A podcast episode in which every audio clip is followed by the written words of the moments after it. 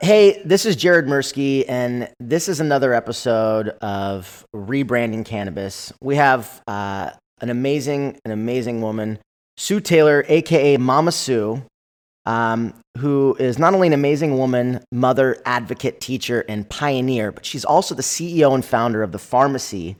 Uh, and is also the first and only African American woman to own and operate a dispensary in Berkeley. This is Rebranding Cannabis. I'm your host, Jared Mirsky, and you're listening to the show that helps the industry grow. Hear from industry titans, thought leaders, and the up and coming founders of this multi billion dollar industry. Presented by Wick and Mortar. Uh, Sue lives her life through spirituality and meditation, which is how she also discovered holistic living and the vision for a pharmaceutically free uh, lifestyle, not only for herself, but for others. This ultimately led Sue to educate and advocate for elders, teaching them the basics of cannabis while promoting the use of this natural remedy instead of pharmaceutical drugs. Sue is uh, extremely sought out and has been featured in Forbes, Sway's Morning Show, CBS, uh, gosh, California Health Report, Wall Street Journal, and so much more. Sue's mission is to continue to educate on a global level uh, to further destigmatize the use of cannabis and uh, Sue, welcome to Rebranding Cannabis. Thank you so much for being a part of my show.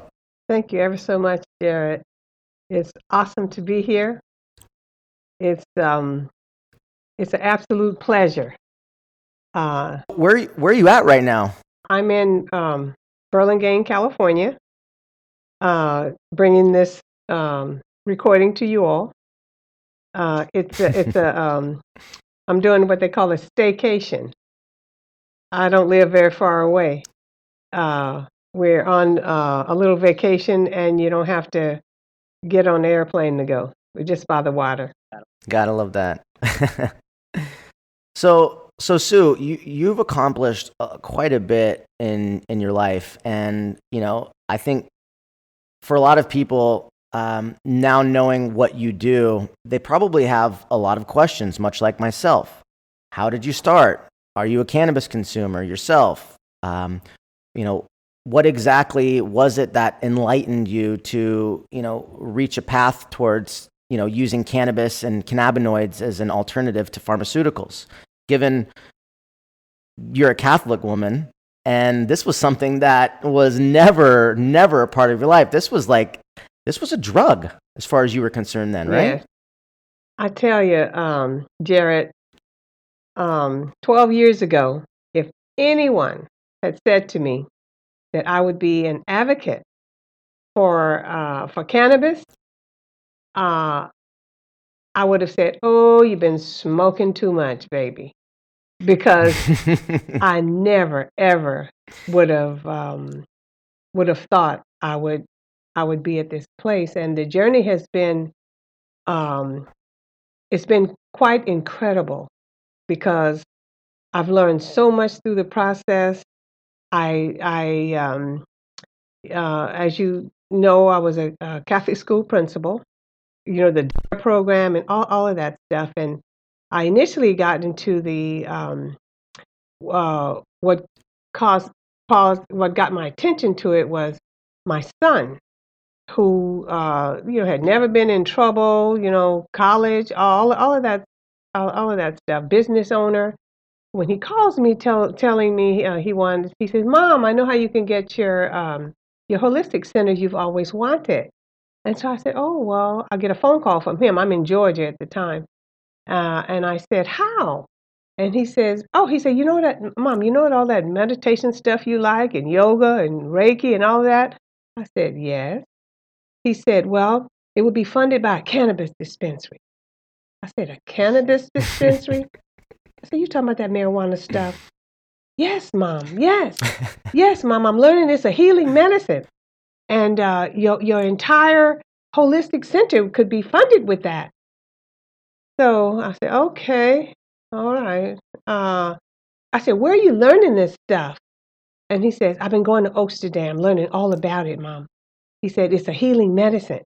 I said, Well, send me everything. Send me what they're telling you. Send me the information. And so this is the honest God's truth. I hung up the phone I sat down.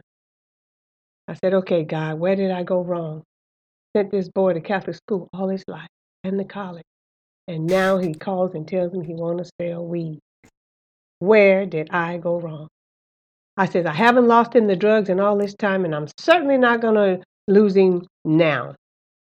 Within two weeks, I had packed two bags, was on an airplane coming to save him from drugs, and I did not go back to my home in Georgia for 10 years. 10 years. That's how involved I got. And through that journey, you see, that's why I know this journey for all of us is divinely inspired because the universe used my son to pull me in. Nobody else could have done it. No one. He pulled me in because I thought to save him from drugs. And what I've learned in the process is just unbelievable. I became the trusted face of medical cannabis. And it has hmm propelled my journey to work it with the senior population. And there's an added component to the to the senior po- population that was just brought to me a couple days ago by my brother. He said, "Why are you so diligent? You always say Jamal uh, got you into the the industry, but the senior aspect." He said, "Why were you so diligently?" Because I've been diligently at it, traveling all over the United States, taking every magazine that would come to me wanting a story, Bloomberg, Forbes, all of them. I, I it was day and night for me. And you know what it was, Jared? And it didn't dawn on me. You know, this pandemic got everybody reflecting on their life and and uh, and and seeing where they're going and where they've been. What has happened is I had a girlfriend. Um, she was my friend since eighth grade. My best girlfriend in the world that died from cancer. She had pancreatic pa- pancreatic cancer, and I visited her every day in the hospital. And I came to her. I said, I was working, I just began working in the cannabis dispensary, uh, I mean, cannabis um, arena. I said, I said, Sonia, I said, I need, I said, I think you should try cannabis. I think you should try cannabis. It could help. And you know what she said to me? Now, this is a, a girl I grew up What's with that? through college and everything. This is what she said to me. Now, she smoked weed all the time. I didn't. She said, Oh, yeah, I'm going to smoke a little herb. I'll be right back. I said, Okay. She says to me, No, I'm not going to try. Is in the hospital. I'm not going to try. Um, uh, I'm not going to try that. I don't want those drugs in my system. That's what she said to me. So, from that day, my job became with the help of Stephen DeAngelo to help eliminate the stigma that surrounded cannabis. Now, And that's what I do. now let's go back a bit because you mentioned a program that you were involved with called DARE. We've all heard of it. It was something that uh, failed miserably. Um, why do you think that failed so bad as it relates and pertains to, well, helping people become more aware of drugs, period? From what I understand, it only encouraged kids to try drugs sooner, which is, from what I understand, also the reason why they decided to discontinue that program. Is that correct? That's correct. The DARE program did not work. It did not work. And it was uh, t- the fight against it really just turned people off. The kids just wasn't buying it. Plus, it was mostly uh, African Americans that were being incarcerated, people of color. It just wasn't it wa- wasn't working at all. So they discontinued it. And but I was an advocate of it. We had um, uh, the police would come in at least once a month. Uh, it just it just did not work. Yeah, and I know you're working close with Steve. Um, Steve's a good friend as well, and you know I, I know that he's got a a, really really strong um, nonprofit project he's been uh, working on for a while now, the Last Prisoner Project.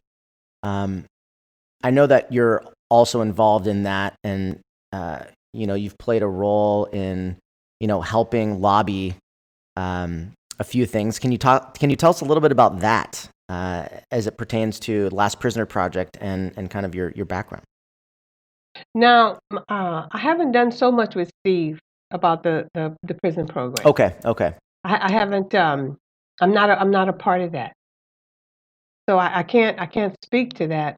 But uh, I know that I will at some point because it's something that uh, I would be interested in, in in doing. We just haven't gotten to that, and uh, I just did a podcast with him a week from yesterday. But um, but uh, we mentioned it slightly, and he said we would revisit that. good. Well, I think it's a I think it's an amazing program, and it sounds like you're obviously a huge advocate for prison reform.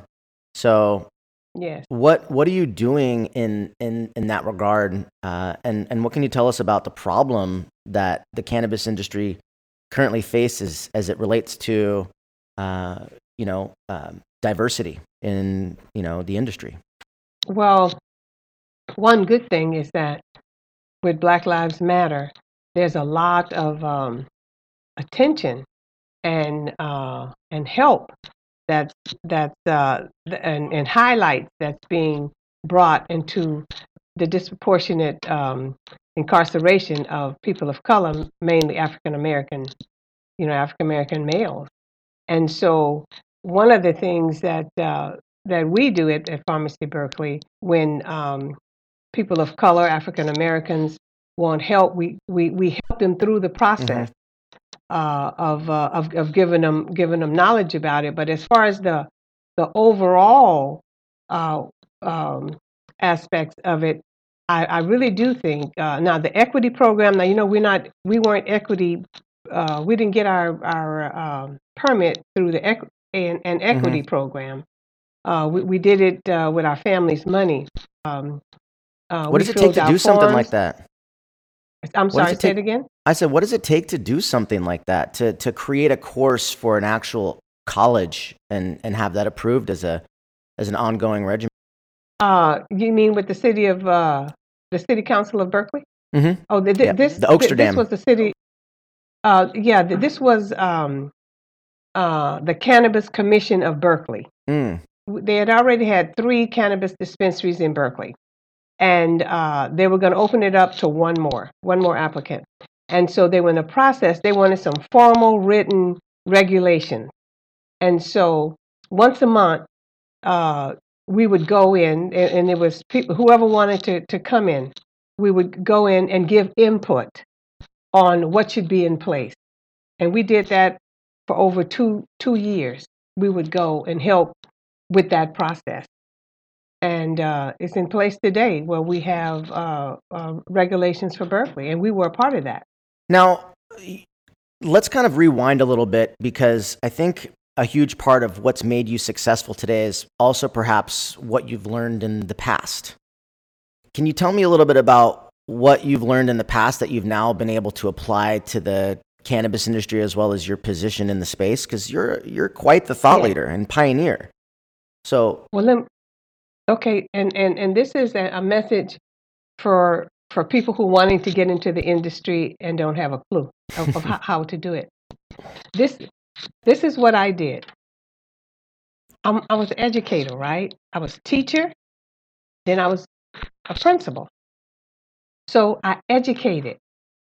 So my profession as educator just went into educating people about cannabis, whether it's the city council, the directors and administrators of senior care facilities, or going out and doing presentations um, across the country about meta, about cannabis. So, if you're wanting to get into the industry, the best way to do it is look at what you're doing now and find a need in the cannabis industry and do that. that I educated. I educated. Um, that was my profession. I was an educator. Well, I'm an educator now, but I'm not educating students and teachers. I'm educating uh, administrators and seniors and people who want to learn about about cannabis. And so you just switch it up. You just switch it up. You look at what you're doing now.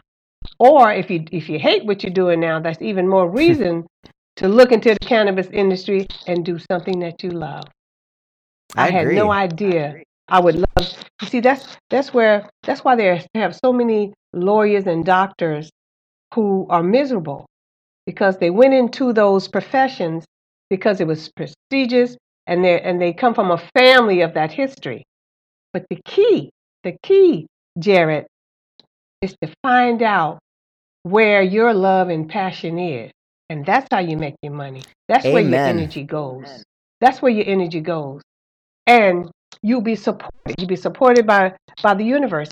And they say, Well, I don't know what that is.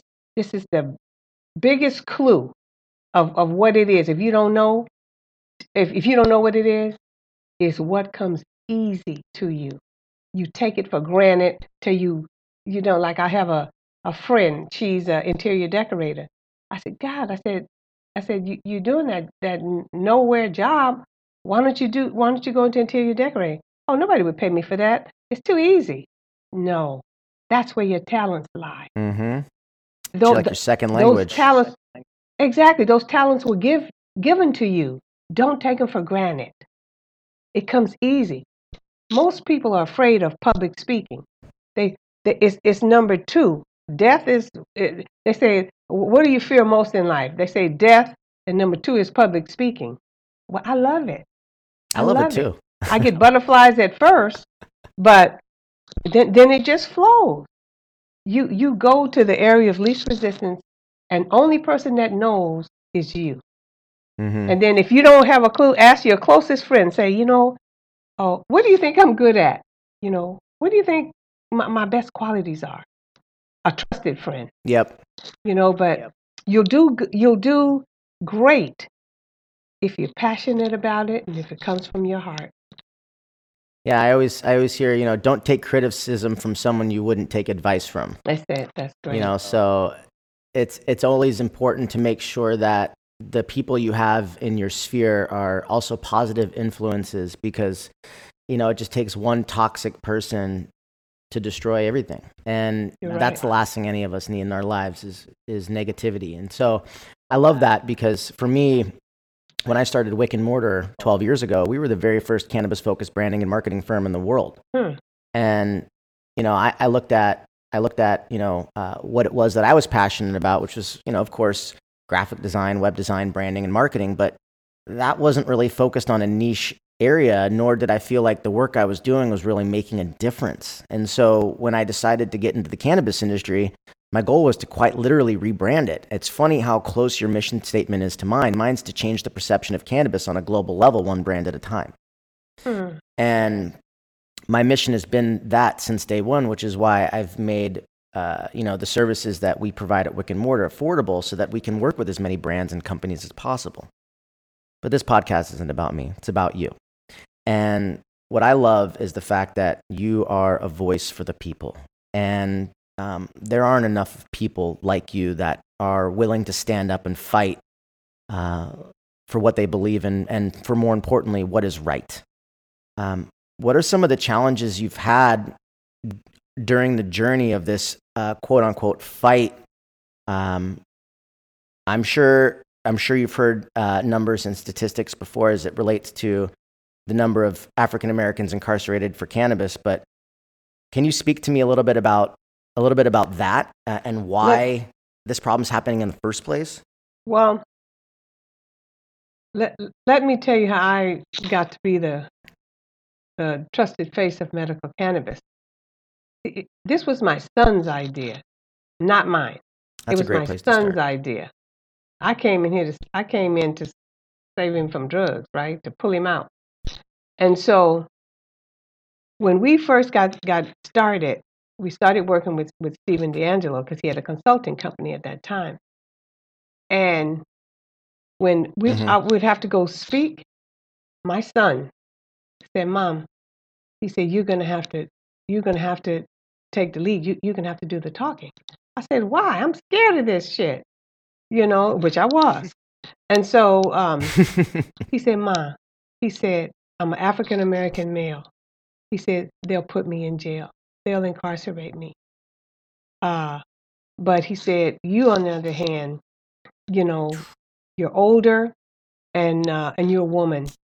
He said, he said, you know, mom, the rules just aren't the same for us. He said, we still. That's why it took us so long, Jared.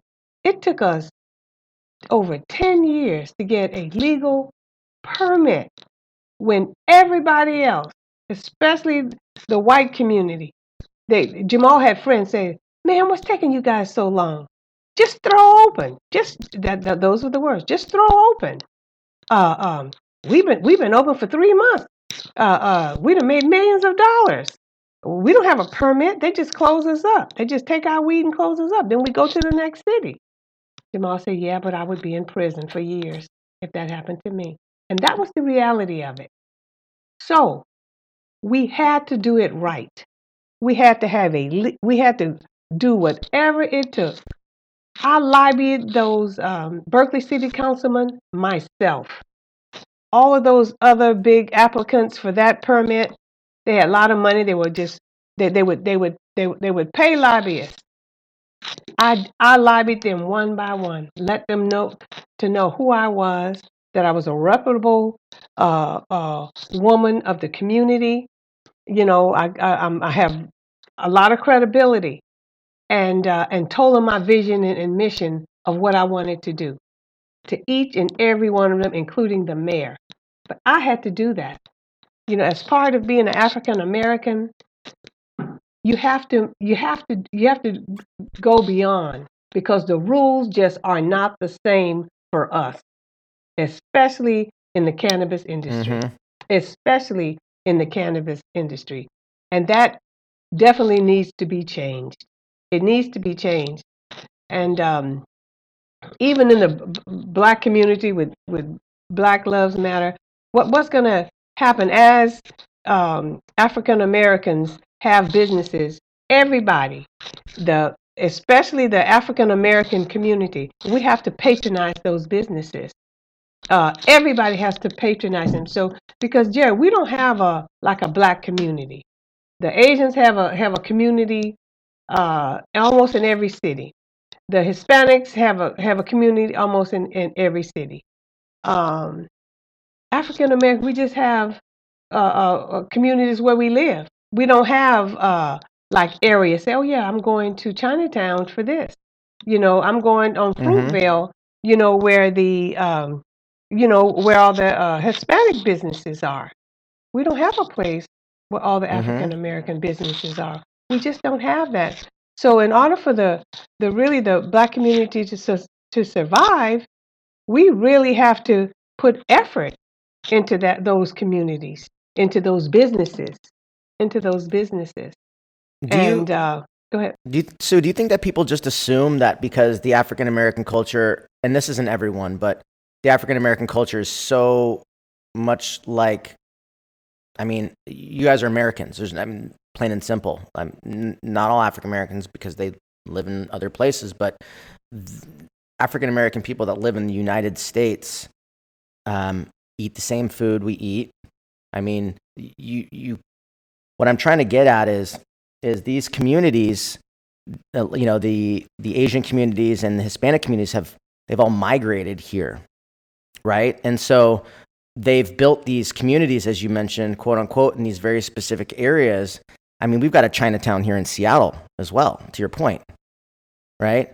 But when I look at the um, the African American culture, um, I I I and this is probably just me and my naivety, but I don't see um, a huge difference between what what us white Americans do versus what African Americans do and eat and drink and music and, and all of these things because I share the same uh, I share the same desire for the same music as the African American culture. I share the same love and passion for a lot of the same things. Is where I feel like the Asian community and the Hispanic community are so incredibly diverse in comparison to the African American and, and you know you call it Caucasian community um, communities or culture.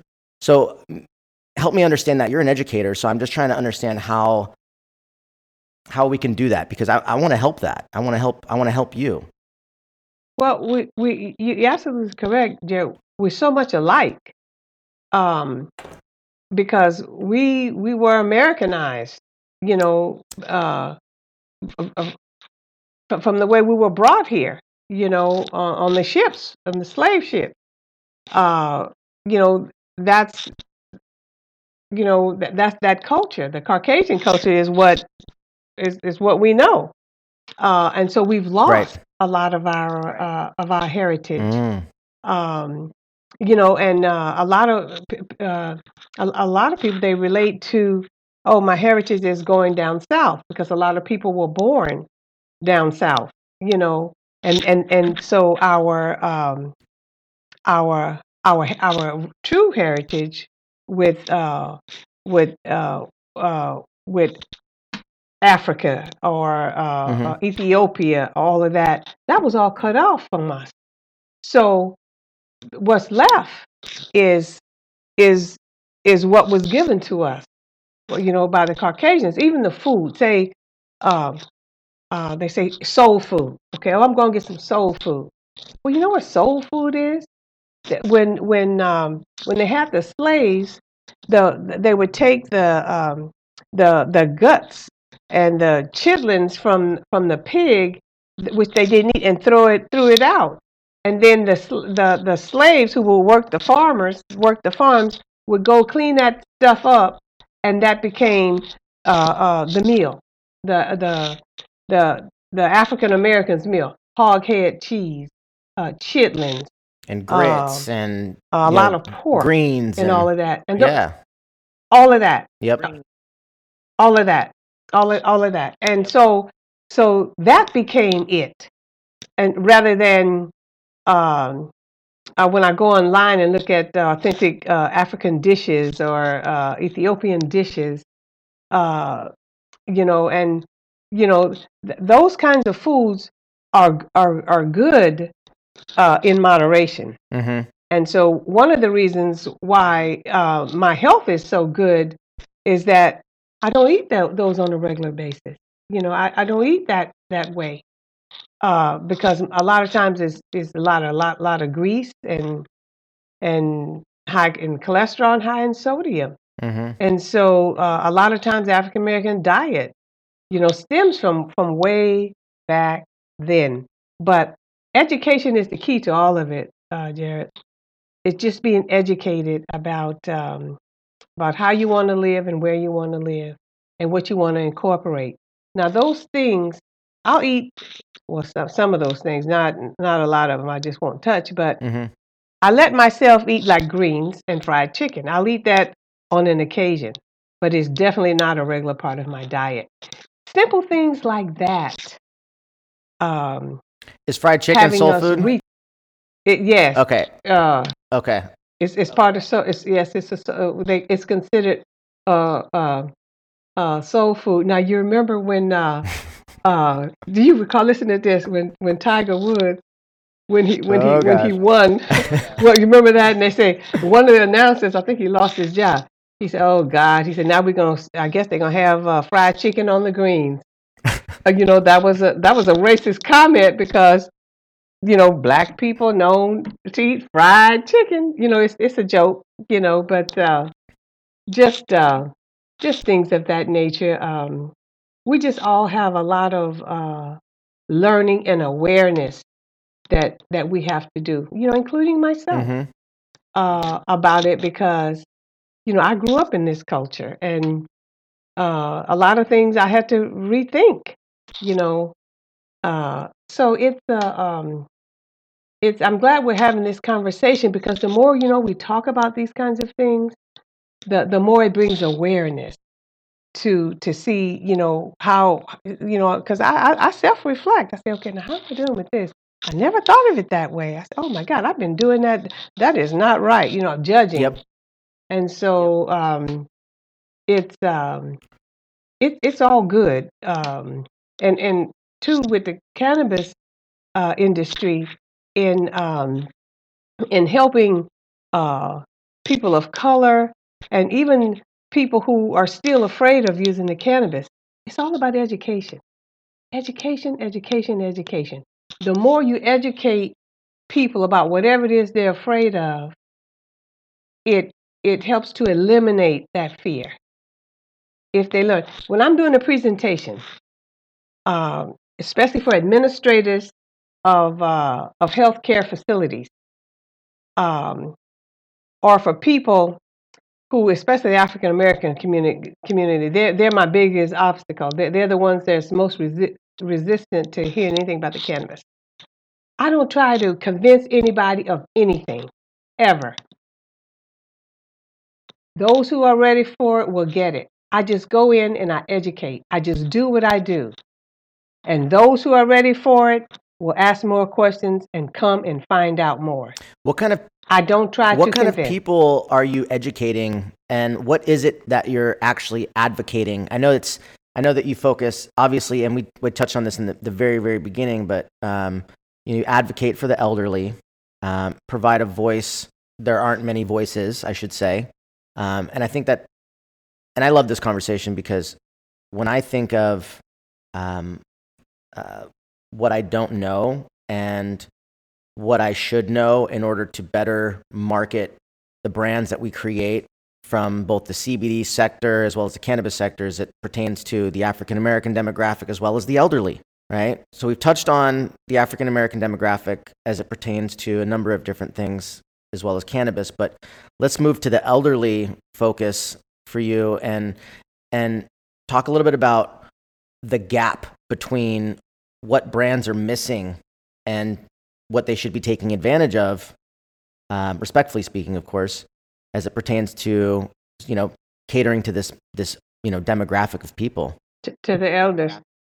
To, to, Yeah. to the elders. Um, now, Jared, I think I've mentioned to you before that I'm sure you have. one, one, one, of my um, one of my goals and vision and mission is to bring respect and dignity back to our elders. Um, because in 2000 in the 2018 census, it was reported that in 10 to 15 years, the elder population will be the largest for the first time in the history of the country. So that means Social Security probably go away. Uh, people won't, retirement age will not be 65, it'll be more like 75. But more Mhm. importantly, more importantly, if anybody, if anybody is going to save this country, it's going to be the wisdom of elders and the youthfulness of these young people working together to build communities, build governments, and to build a better world. Is that combination, the elders' wisdom and the energy and the know how of you young people, working together uh, in offices, on projects, um, in anything that needs to be accomplished. And the because of the pharmaceutical approach to healthcare, our elders, most of them are in fogs. They're in pain and they're on from 10 to 15 to 20 pills a day, a day, and they're still not getting any better.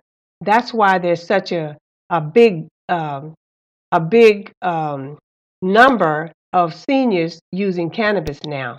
It's because they know their what they've been doing and they're still not getting any better.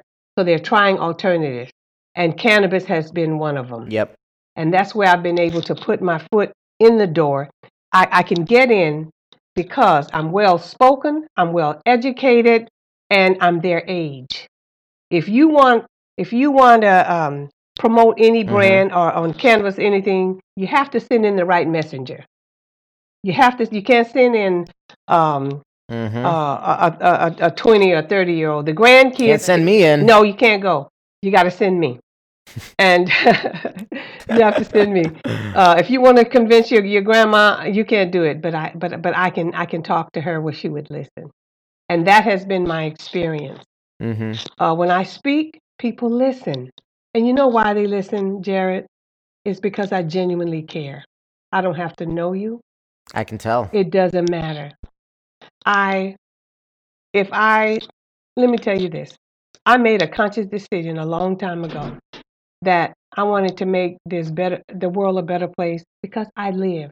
I just didn't want to exist in this world because I live. And this cannabis stuff, I didn't choose it. It chose me. It chose me. and so, with that being said, I could not go, I couldn't make my transition and go to the other side, knowing that this plant is a healing medicine and I wouldn't be an advocate for it and, and people know and respect me. I had to. It, it, it's, it's part of my innate ability. I know for a fact, Jared, it's why I came onto this earth. It's why I came, is to do this work. And how you know the work that you're doing is right is how you feel inside. That's where it comes from. Mhm, It's how it feels from within. It's mhm. how, it's how it that feels. makes that makes It's, it's total how it feels within. Now, another thing that I do, I don't know if you're aware of it. I'm also one of the few people who's certified by the state of California to teach the cannabis program and give continuing education units to nurses, to uh, administrators, and directors of healthcare facilities. They need. They need. No uh, shit. Yeah, yeah. I'm, I'm one of the few. I did not know that. Yeah, I did not know I'm- that. i I'm- knew you're an educator, obviously, but the Yeah. depth of that, I had no idea. Yeah, and and see, um, uh, how I, I got into it. I, I took a class uh, years ago to find out about it, and it, it, it, it wasn't professionally run. And uh, the lady forgot about me, and and it forgot about forgot me in the office while I was taking the test. So I said I'm gonna get my own certification.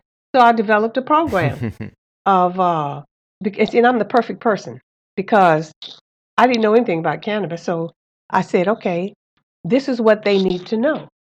You know, they did they need to know the basics about the cannabis, what it does and it does not do. Just simple stuff, you know. And so I geared my so when they take my class at Farmacy Berkeley, when they take my class um, to get the the credits, I have a two hour class and a four hour class, and they could get those units that's pertaining to what they need.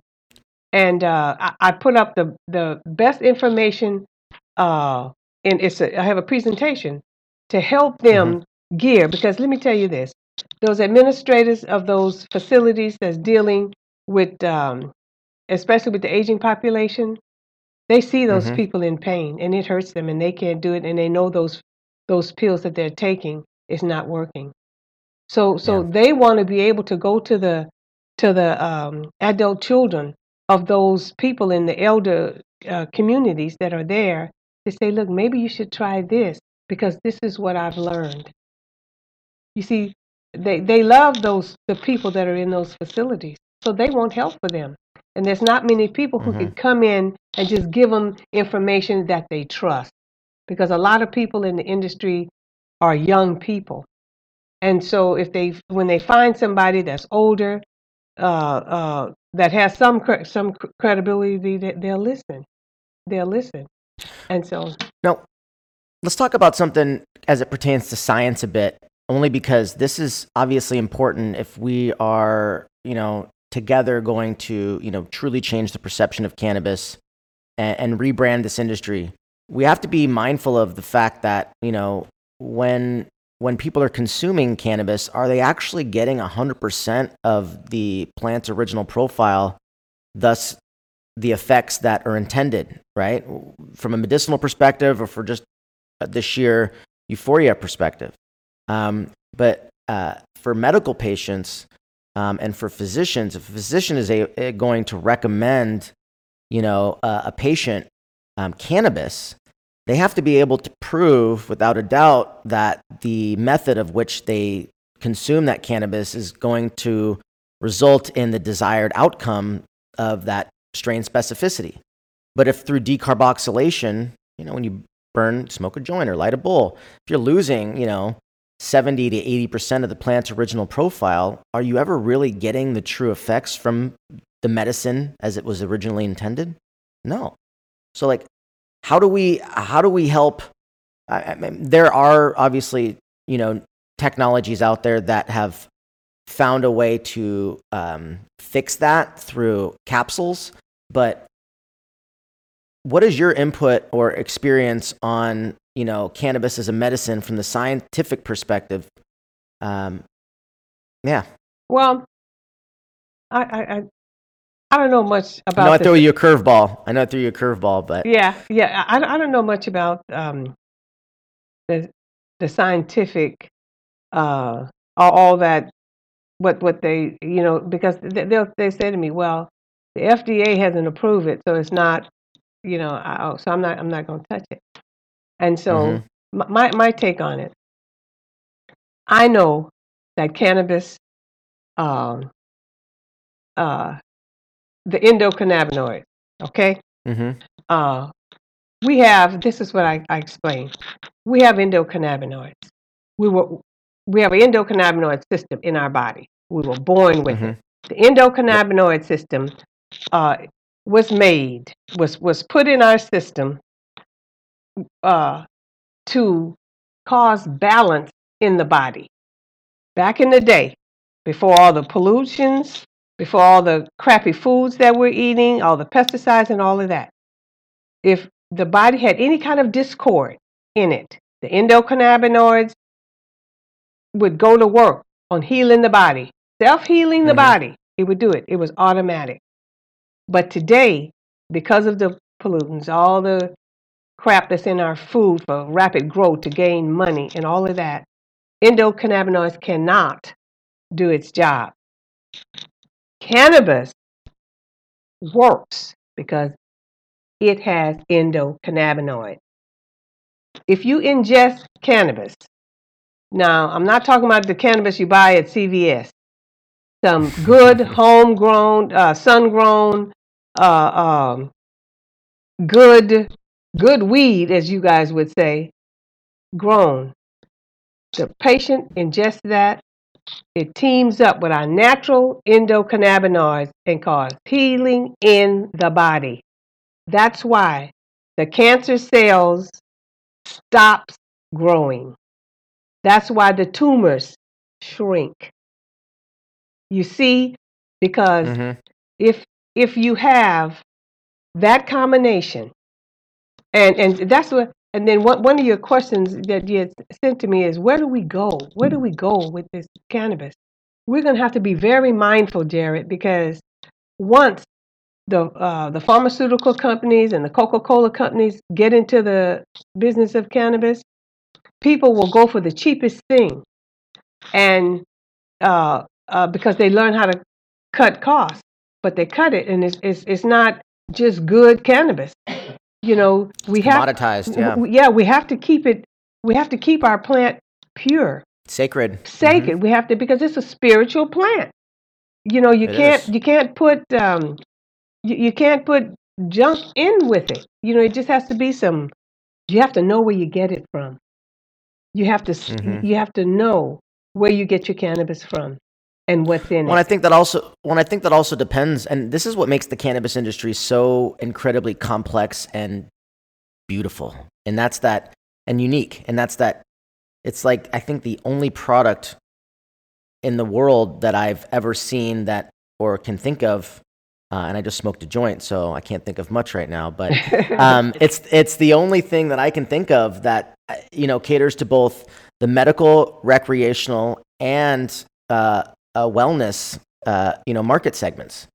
So you know generally where you see products with you know packaging languages like wine and beer or coffee, you know they all share this you know universal packaging language. You know coffee's got deep roast, you know morning blend and so forth. Beer they have their language, and every brand that comes into those categories embodies that vernacular and then develops products along with it, which are pretty much their own variations, right? Their own brewing styles, if you will. And the cannabis industry doesn't have that. It, it did. We were using indica, sativa, and hybrid, but we realized later on that everything was really a hybrid, and really nothing is sativa dominant or actually even indica dominant. It's really based on each person's individual interpretation as to how they feel. But if you smoke too much, it becomes a sedative. If you don't smoke enough, you might not get high, depending on your tolerance. So it's like, you know, there's a huge, um, uh, you know, conversation around dosage and you know how much should I consume and yeah, I mean, at the end of the day, that that to me has been you know really fascinating as a as a as a problem to solve as we you know try to rebrand cannabis. You know, we're we're inventing new ideas, making conjectures and suggestions as they relate to previous experiences that we've had as well as witnessed others. And so, you know, I wonder when we're going to get to a point where we can say for certainty and without a doubt that this strain will do exactly this, and this is how effective it will be based on this amount of dose, uh, based on this dosage amount. Um, how do you feel this translates across the elderly community when I feel like the elderly community sometimes is also the most difficult to convince because they're always, not always, most are very stuck in their ways. You, on the other hand, have been a shepherd of information as that transition from cannabis into the, into the elderly community. How have you been able to communicate that? Was that just through your own personal experiences with the plant or just tell me about that? Well, one thing about, yeah, I, w- working with elders, uh, I don't recommend edibles too much. Number one, they're used to taking pills. You see, they're pill people because because it's a and and I, Jared, I just have to make this distinction. I'm not a doctor, Please. and um, the pharmaceutical pharmaceuticals have its place, but pharmaceutical drugs were made for temporary use, not to manage your health. You see the difference? Yep. people they'll they'll they'll they'll go to the doctor for immediate ailment and then you're supposed to figure out on your own some natural ways to get off those drugs. Then 10 years later if you find yourself on those same pills something's wrong. But if you you're in a car accident okay if i get into a car accident i don't want any cannabis for anesthesia. You give me them drugs that you have uh uh them pharmaceutical drugs to keep me under whatever those are. You see? Mm-hmm. the problem is, don't I, I, I shouldn't be on them 10 years from now. You get you get off of those drugs. You see? So, Well, yeah. Well, but with cannabis though, like if you had skin cancer, for example, and you didn't want to consume cannabis, um, you know, you didn't want to ingest it, you didn't, you know, uh, you didn't want to smoke it, yeah. um, you know, CBD rather for that Yeah. matter too as well. But Yeah. if you, you know, you, you, you know, you use it for your skin, you know, you, you're using, you're using it as a medicinal product then at that point. But if, uh, you know, you look at like Ricky Williams' brand, um, Real Wellness, you know, he's, an, when he left the NFL, he became an, an herbalist. And you look at, you know, all of his different remedies as they pertain to solving different things from immunity balance to this or that. And, and so like, then you have then you have that wellness side which to your point is like almost nutraceutical um, maintenance right um, and that's like and then and then you have recreational but it's like it, it just it's so confusing for a lot of people right is. do i do i need medical do i need recreational do i need wellness what's the difference how do i distinguish you know Jared, see, everybody have to know their body. You know, you, you know, you know what works for your body. Now, one of the reasons why I don't recommend uh, edibles like potato chips, brownies, and cookies and stuff for uh, for elders, because I remember uh, eating uh, a, a cookie that had cannabis in it. Well, those cookies were so damn good. I, I ate a whole bunch of them, and oh my god, I didn't want to touch any kind of cannabis ever again because it was such a bad experience. See, I don't want that to happen to the elders. So I, I rarely recommend. Who can eat one potato chip? Who can eat two two um, kernels of popcorn with cannabis in it? Who could do that?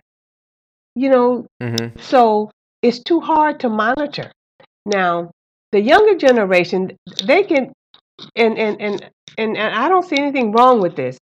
Um, instead of drinking uh, like one of those Moscow mules drink with the vodka, there's a there's I, I can't think of the name. We sell it. That's my favorite drink, by the way. Yeah, they say okay. That is my favorite drink, Look, by the way. How th- th- there's a cannabis drink where you put a little uh, ginger beer in it, and it tastes just like that. Uh, I haven't tried it, but uh, people drink that, and and I think that's good if you if Mhm. you you know if you just ingest that and just just chilling, you know, instead of straight alcohol all the time. Try that. That's okay. But everything is in moderation and knowing your body. When when you know for just to enjoy that, you know, just like you you you en, en, enjoy uh, sharing a joy. You know, it's it's a glass. You you hold it in your hand and you drink it with some ice, and it's it's like the Moscow Mule. That's what they told me. But uh, but for the elder population, the tinctures um, uh, works well, and the the rubs and the balms for, for arthritis that you could just apply. The patches work, uh, things of that nature. And then they also have the Mhm. capsules uh, that will work. But Mhm. it's too much for um, to think about. And this is an, another thing that's key when you're working with, with the elders. You have to start low and slow. Low dosage, and you go slow, and you write it down. If if if it's a hus- husband and wife team, the one who's not on the cannabis is to write down uh, a half hour later or 45 minutes later what the results are, uh, how you're feeling, are you pain alleviated. Just keep a just keep a journal uh, uh, of it. But um, it's it's I've worked with so many seniors that when I was working at Harborside as doing the senior outreach of bringing people to, to his dispensary and at my own, they say, Miss Miss Sue, Miss Sue, I'm not I'm not using my cane anymore. Miss Sue, I'm not in my wheelchair anymore. Miss Sue, I'm traveling now. I'm traveling now. It's those things that convinced me that cannabis worked. It wasn't anything that Jamal Mhm. sent me that I read. It wasn't anything that um, I, when I Googled, it was witnessing all of those people saying that they were feeling better and doing better because they were using the cannabis in some form or fashion, even in smoking it. You should make an, a journal app for the elderly, something where you can like text or talk into it, so that way it records. So that way it records, you know, um, you know, their thoughts and feelings as they relate to you know each strain they try, so that they can start to measure, um, you know, Okay. the Now. Jared, you just Uh. proved my point. I said elders and young people working together to come up with solutions.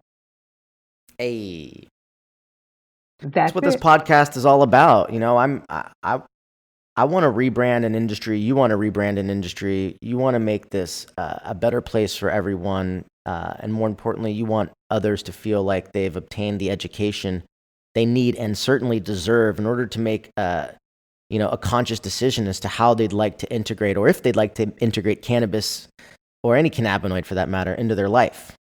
Um, I guess you know at the end of the day, like what's you mentioned earlier, you know, what you would do or what you would suggest for people that are looking to break into the industry, but for those that are already in this industry and are building brands, you know, much like myself, uh, what are some tips and suggestions that you could suggest uh, for us um, to focus on as we're building brands for the elderly community?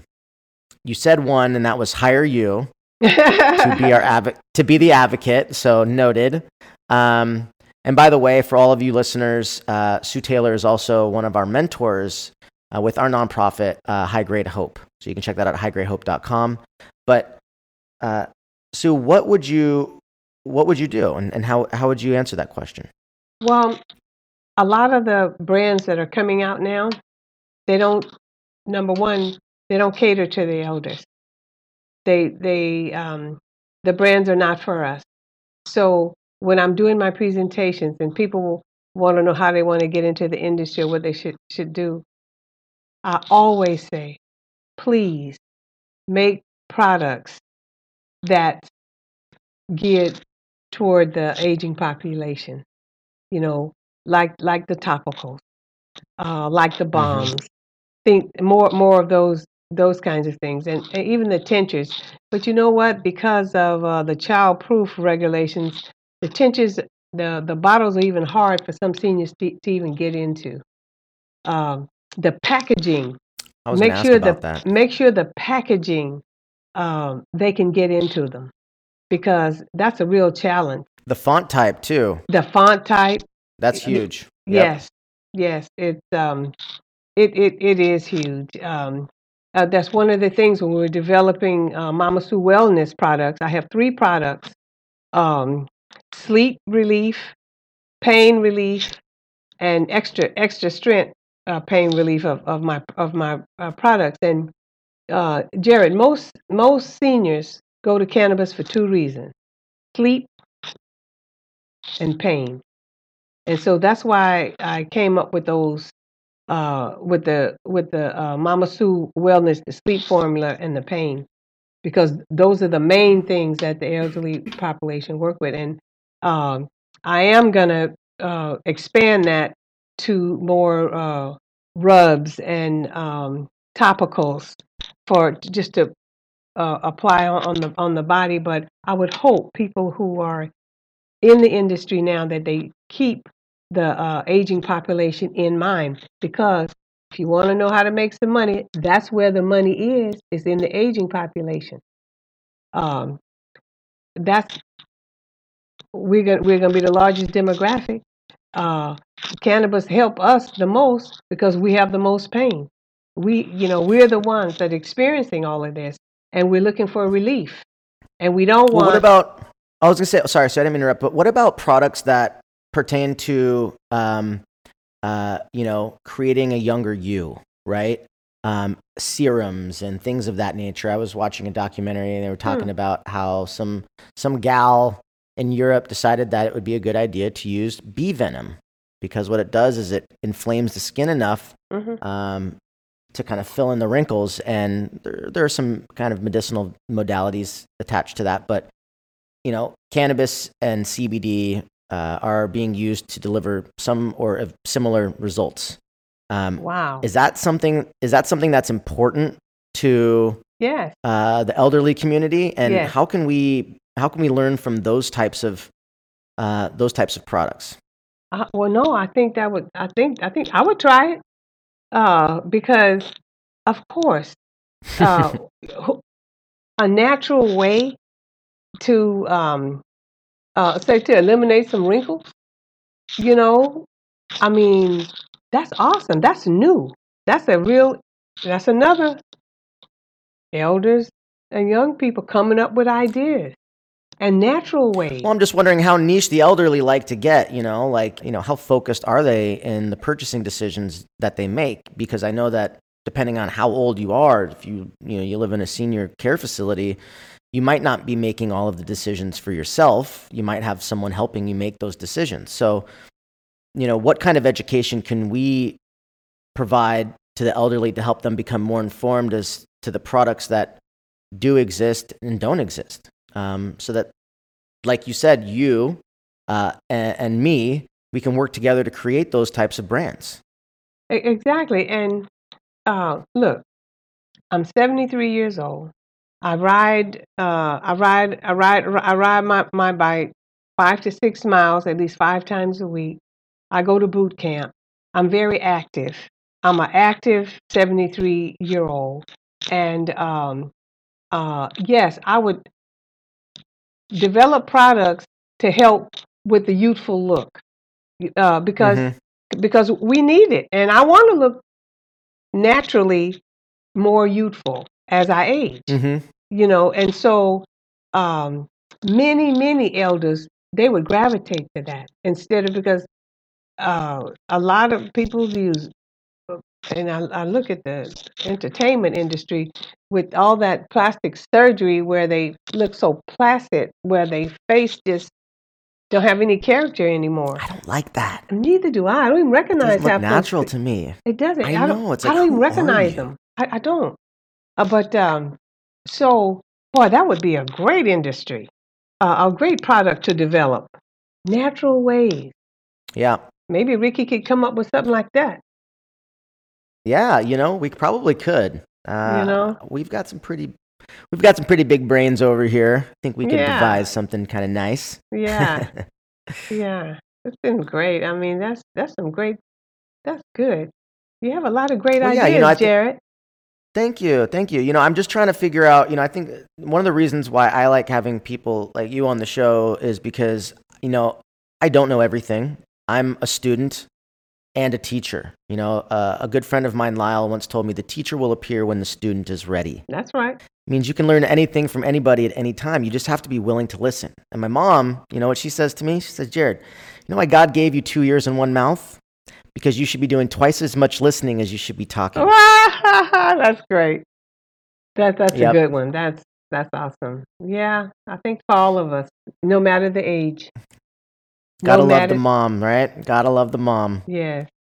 So, uh, you know, one thing that, um, you know, I, I didn't mention, and this was something that you had kind of talked about earlier, is, you know, you're an educator at, uh, you know, um, these facilities where nurses are actually trained to do their job in both the, uh, what, what you might call what the, mm, would you call it the Western medicine hmm sector. Is that what Mhm. you'd call that? Right. And then and then they've got you know obviously these other naturopathic modalities. Um, my my stepmother Patty, she is a she's an educator at a facility that basically teaches nurses how to do what they do, get them certified in over in California. I'd love to make the introduction to the both of you uh, to see if there's an opportunity to help create more awareness and education where she's providing it currently. Mm. Is that something that you could develop as a program for other facilities or other, ed- I don't, what do you call them? Education centers, schools? Uh, it's, it's not a college No, per se. no. Um, now, um, a certification. It's a it's a it's a certif- now for the administrators of of the and and the nurses, uh, they have to have these these twelve or sixteen credits a year to keep their certification active, and so they have to take classes to learn something. It doesn't matter what, and uh, m- many of them are coming because they want to learn about cannabis. So they have to get uh, um, they have to come to a certified take a certified c- class to get those certifications and so uh, Got it. so somebody has to d- develop a program uh, s- so that could happen and it has to be approved uh, by the state I think you'd be the perfect person to do that, especially starting with state, uh, with the Calif- with the state of California being it's the largest. Um, what would I mean? What would it take to put together? I mean, you've already done this for one. Uh, yeah you know, for It- one place. it- I mean, it- what would it take to do it and duplicate that? yeah um, well it took it took a lot of work uh, i'm not so sure i'm, I'm ready to recreate that again uh, but um, uh, it it uh, I would love to talk to who who is it that uh, that you mentioned was doing that. Uh, That's my it's my stepmother, Patty. Yeah, she's what, yeah, what's she's her an, name? she used to be What's her she used last to name? Mirsky, same as mine. She married my dad. She uh, she used to run the cardiac arrest floor at Virginia Mason in here in Seattle. Uh, she moved. She's lived in Orange County for a Okay, very long time Orange now. County, because I was But- working with a Patty. Was wondering. Um, hmm. Anyway, I'll think about that. Well, if Patty was working with you, she would have told me about you a Oh, long okay. time ago. I can right. promise you that. Yeah. All right. You're a hard person to forget. Um, and anytime she gets a chance to talk about cannabis, she's always like, "Hey, I Oh, met okay. someone." Same, same with my dad. Yeah. Uh, Okay. okay. well, awesome. so uh, you've been an awesome guest, and uh, I can't thank you enough for the education that you've provided my guests as well as myself. I've learned a lot more from this conversation than I thought I would. So I, I really, really appreciate the the wisdom and knowledge you've dropped. Um, where can people find you? Um, uh, one, I would like for them to uh, follow me on Instagram, Mama Sue Wellness, and uh, also um, uh, buy my products because they work. Uh, you can get them at Farmacy Berkeley, uh, the Pottery in Los Angeles, uh, Farmacy Santa Barbara, uh, and Bud and Bloom in Orange County. And um, uh, you could also uh, reach me at um, uh, farmacy info at farmacyberkeley.com.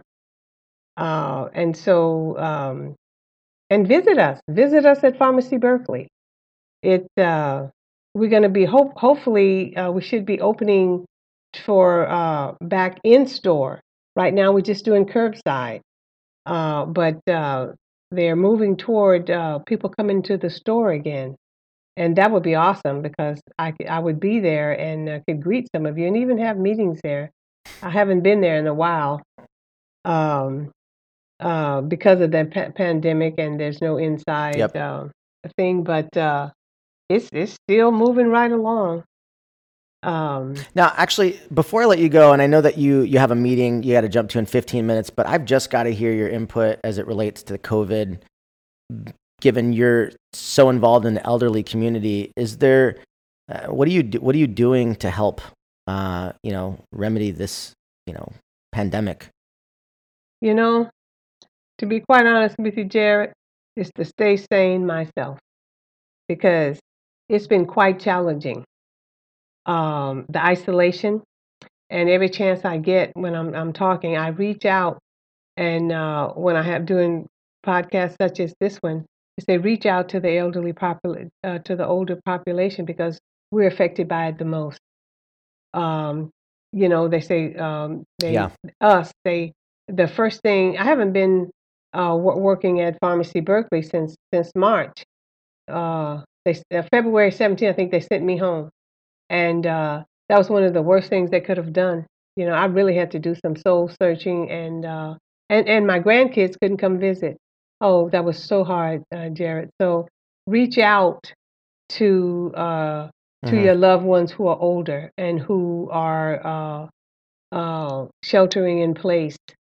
A, a phone call. Do do um, uh, FaceTime calls because that's better than a phone call. You get to see them uh, and call call people Yeah.